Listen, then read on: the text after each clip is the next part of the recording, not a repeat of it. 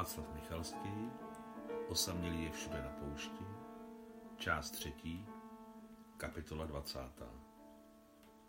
Berou do práce pitomce a mluví s nimi, jako když mají rozum. Docela nahlas vrčel ve strojovně s vypnutým motorem u otevřeného poklopu ruský mechanik, pozvaný na jachtu Nikol, aby vyřešil zjevné závady jejich motorů. Přesvědčený o tom, že tady na guvernérské jachtě nikdo nerozumí rusky, spustil takovou tirádu, že Maria, právě vcházející pomůstku, na palubu se rozkašlala, aby se nerozesmála. Halo, je tu někdo? Zeptala se na hlas rusky Maria, jako by nic neslyšela. Ve strojovně něco s hlasitým zazvoněním upadlo, asi mechanikovi vypadl klíč. Halo, je tu někdo? Opakovala Maria dávíce smíchy. Inženýr mechanik Gruněnkov, Ivan Pavlovič, zahlásil, zvedaje se ze strojovny, z červenalý rozpaky, světlovlasý a modrooký 45-letý muž, který držel v ruce rozvodový klíč. Tak co, vypleme brzy na moře? Zeptala se, jako by se nic nestalo Maria. Myslím, že tak za den, za dva. To zvládnu. Odpovídal se sklopenou hlavou mechanik. Promiňte, že jsem se nepředstavila. Merzlovská Maria Alexandrovna. O, tak to jste vy. Pamatuju si vás ještě z Jabal Kebiru. Rozjasnil se Ivan Pavlovič a jeho zachmuřený a unavený pohled byl ten tam. Obličej se mu vyhladil, omládl, zčervenání samo zmizelo, oči se mu rozveselily a splály ohýnky téměř modré barvy. Jste motřenka admirála Gerasimova. To znamená, že jste naše. Přesně, odpověděla mu stejně radostně Maria. Já si vás pamatuji. Připlul jste do Bizerty na Kronštatu s ženou a tříletým chlapcem.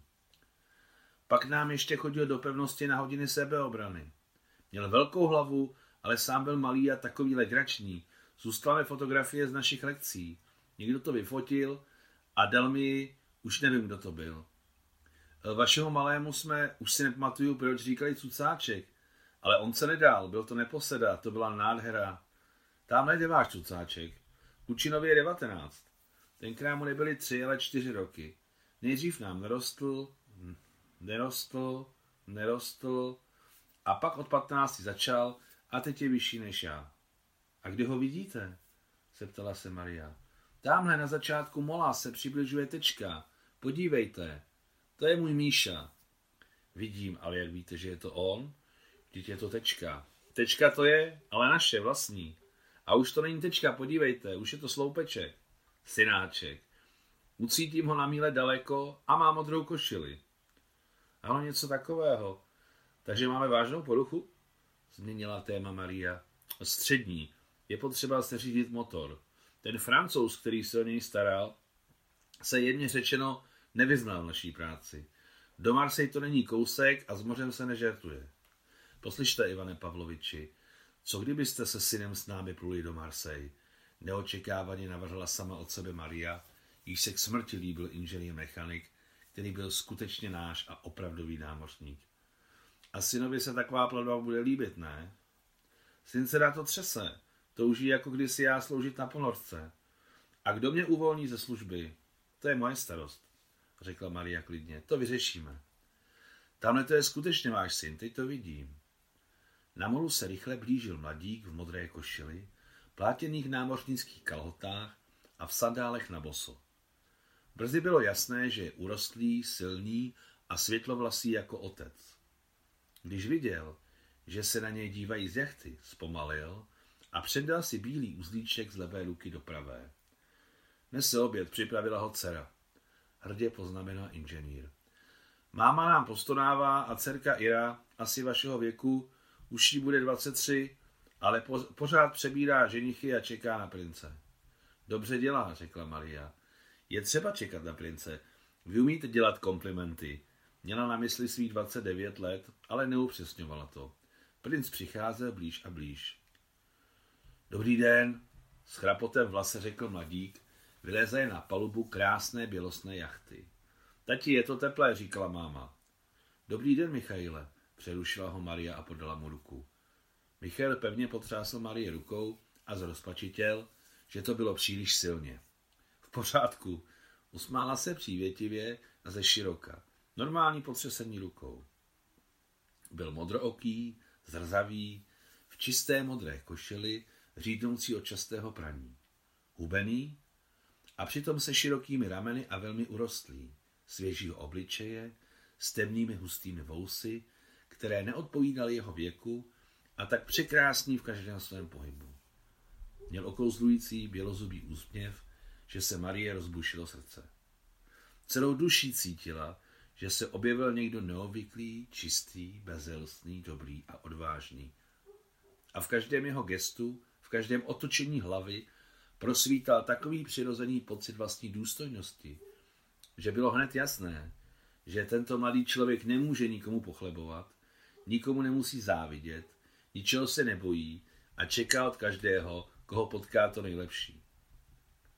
Dokud Ivan Pavlovič obědval, Maria s Michailem seděli pod markízou na vrchní palubě a povídali si. Když Maria hleděla do čistých mladíkových očí, cítila, jak je jí neobyčejně lehko, jaký je dobře na srdci, že je s ním. Nikdy v životě necítila takové náhlé spojení duší, takové náhlé zpříznění. I když, i když pokud si vzpomene na nezapomenutelné, něco podobného už se jednou stalo. Kdysi dávno v roce 1920 na palubě bitevní lodi generál Alexejev v kajutě mladého admirála Strýčka Paši u slavnostního stolu, když všichni žádali Pavla Petroviče, aby předpověděl budoucnost. Pavel Petrovič se náhle podíval na Mášenku dlouhým zkoumavým pohledem, prý, proč ty mlčíš? Mášenka se setkala s jeho pohledem, vydržela ho a nic neodpověděla. Nebyla schopna odpovědi, protože najednou ztratila řeči z toho, co jí vytanulo. Najednou si představila, že šaty, jež má na sobě, jsou její šaty a cizí vůně je její vůně a ona není ona, ale admirálova žena. Ano, ona, Mášenka, je žena Pavla Petroviče, jeho polovička. A teta Daša? A teta Daša? I stejně tak krásná jako teď, se stejnými velkými prsy, černým copem zamotaným tak šikovně na hlavě, s těmi svými briliantovými náušnicemi. A teta Daša byla určitě jeho druhá žena, bývalá.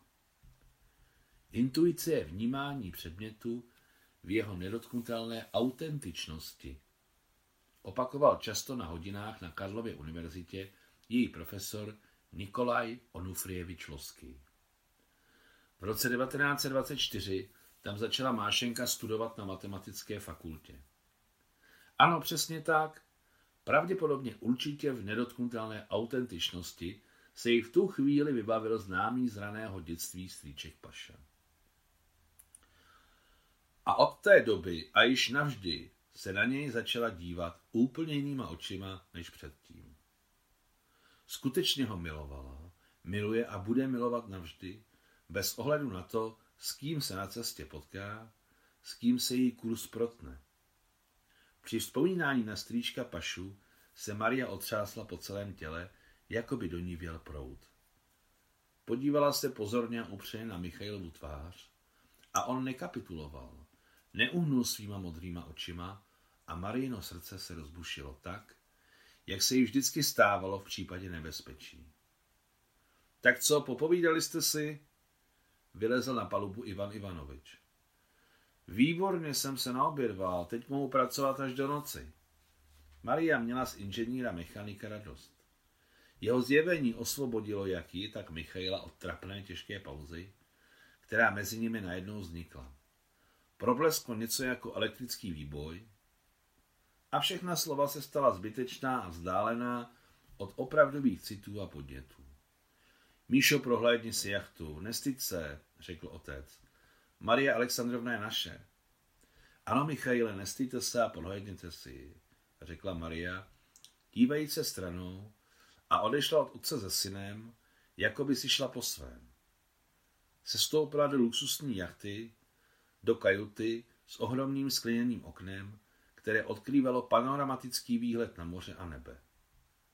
V kajutě se nejdříve vrhla instinktivně zrcadlu a zadívala se na svou tvář. Skutečně vypadá mladinka.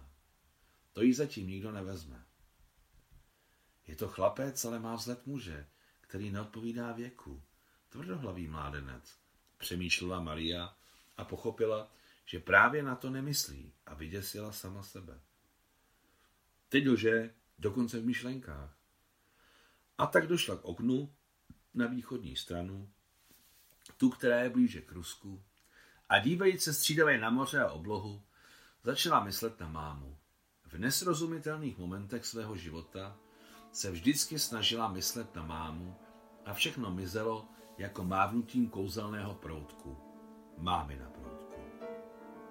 Konec 20. kapitoly.